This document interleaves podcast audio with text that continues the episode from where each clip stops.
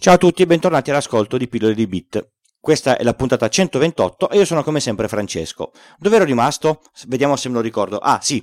Innanzitutto, inna- se state ascoltando questa puntata e non avete ascoltato quella della settimana scorsa, fermatevi subito, mettete in pausa e andate a recuperare quella della settimana passata. Questa è una seconda parte. Se non ascoltate quella della prima settimana, ovviamente non ci capite nulla e vi rovinate un po' quello che era una specie di cliffhanger, ecco, mettiamola così. Ri- riprendiamo. Allora, dopo aver fatto il test con il cambio del MAC address e aver appurato che il problema non era quello, e il test l'ho fatto con il magico router GLI Net, è stato necessario attivare il, il cervello per capire come sistemare questa rogna che com- cominciava a essere un po', un po più difficile del, del previsto.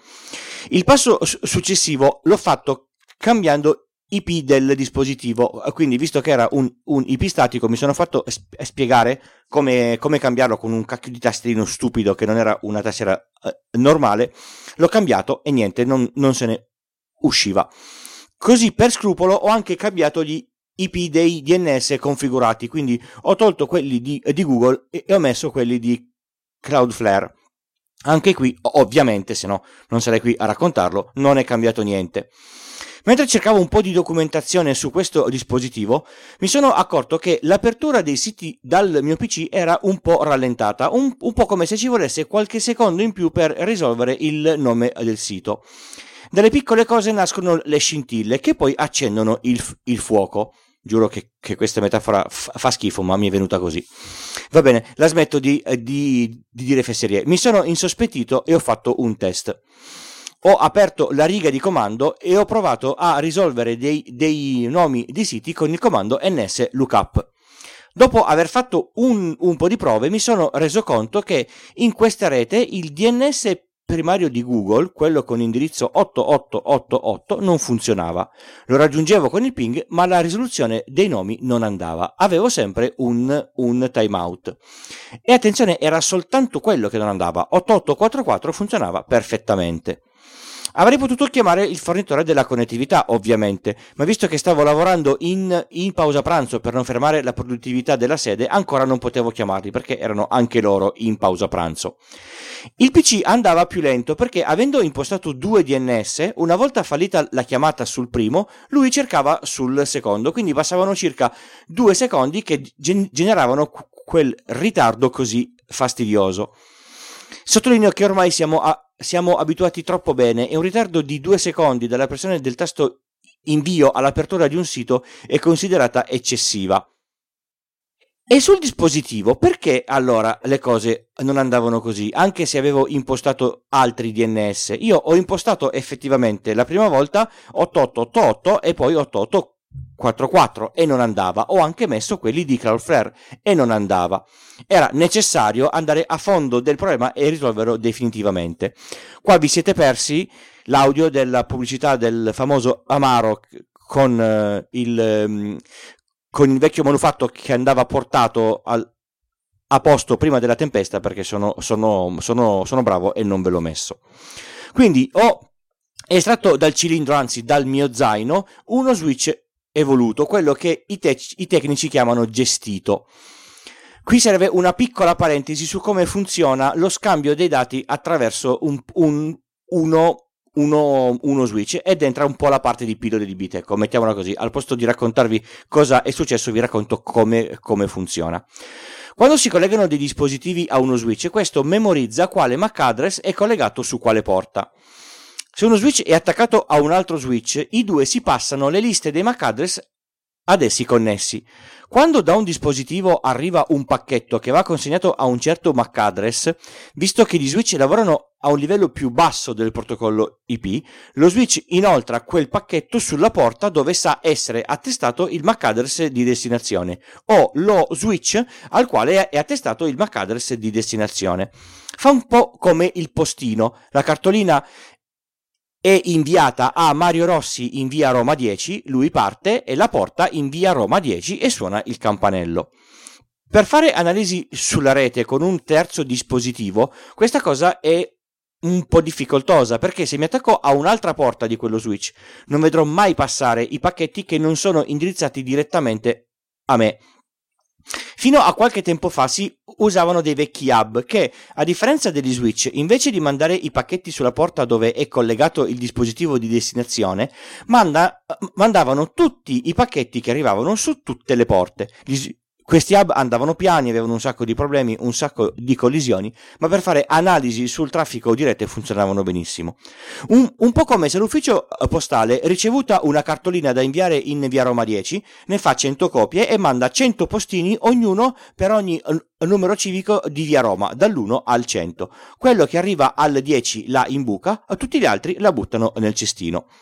Ovviamente in questo caso se voglio vedere cosa passa, mi metto a un, qualsi- a un qualsiasi civico di, di, Roma che non sia il, il 10 e, e, prendo la cartolina che il, che il postino sta per buttare via e a questo punto la posso leggere.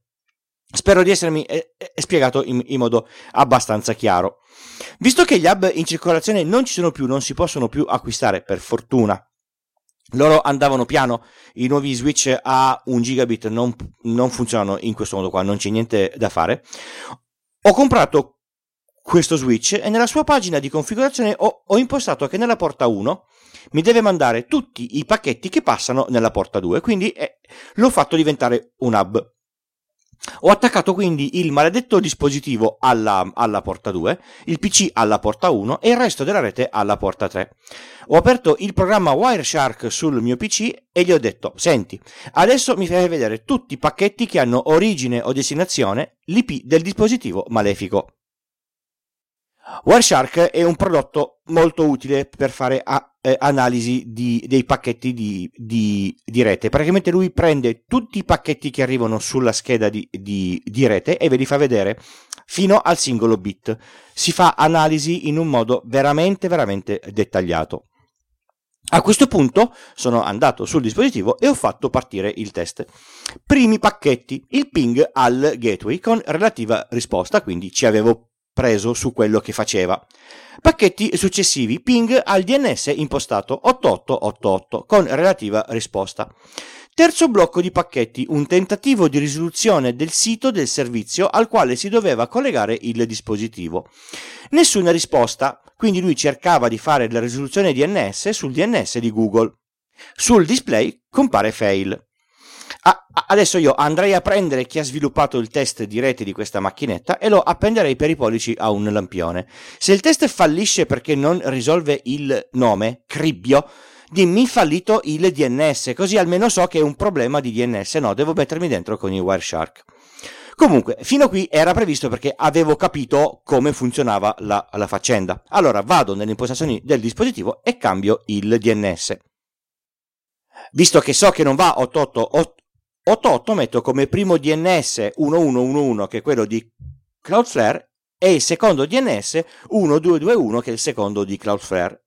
E ci, e ci provo un'altra volta. Lancio il test, primo blocco come, come, come prima, secondo blocco di, di, pacchetti fa il ping al primo DNS di Cloud, Cloudflare, quindi funziona Terzo blocco fa la chiamata per risolvere il nome del sito al quale si deve collegare al DNS di, di Google e fallisce. Il maledetto non ha aggiornato le configurazioni di, co- di quale DNS usare. Fa il ping al DNS configurato, ma fa la risoluzione sul DNS vecchio. Maschero il mio odio con un sorriso e riavvio il dispositivo. Dopo il riavvio il test va a buon fine perché finalmente usa i DNS di Cloudflare. Caro sviluppatore del dispositivo, adesso io vorrei dirti alcune, alcune cose. Primo, se un test fallisce, devi dire che cosa fallisce. Secondo, se ci sono due server DNS nelle configurazioni del tuo dispositivo e sei tu che lo hai configurato, perché usi solo il primo per fare il test e per la normale operatività? Fai come tutti i dispositivi tecnologici di questo mondo, ce ne sono due e se il primo non va, usi il secondo. Terzo, se per confermare il cambiamento delle impostazioni di rete devo riavviare il dispositivo, quando le salvo, scrivi un messaggio che su 16, su 16 caratteri ci sta sta e dimmelo, devi riavviare il dispositivo. Ti appenderei per un'altra parte, non per i, per i, per i pollici. Insomma, il tutto è durato poco meno di due ore tra un santo e l'altro, perché a corredo del tecnico informatico, oltre al suo zaino, c'è una lista molto lunga di un sacco di, di, di santi. Il provider poi ha sistemato anche la cosa del problema del, del DNS 888 che non, che non ris- rispondeva, c'era il router che non ho capito che rogna ci avesse, ma era proprio lui che non, fu- che non, che non, fu- che non funzionava. Bene, siamo passati ai, ai contatti, come sempre la cosa adesso cerco di, di renderla stretta stretta, tutte le informazioni su come contattarmi via Twitter, Telegram e posta elettronica le trovate sul sito pillole di bit col punto prima dell'it. Sullo stesso sito trovate anche i link per le donazioni e se volete sostenere questo podcast con 5 euro o più compilate anche il form apposito e vi mando gli adesivi a, a, a casa, breve ed efficace, o almeno spero. Il tip della settimana è su un comando. Di solito il DNS è un servizio che se non va, l'abbiamo visto, rende inutilizzabile una connessione, quindi è bene sapere come testarlo. Tutti i sistemi operativi hanno il comando nslookup che serve appunto a questo scopo. Aprite un prompt dei comandi, su Windows dal menu start scrivete cmd e poi invio, su Mac aprite l'app terminale e su Linux pure.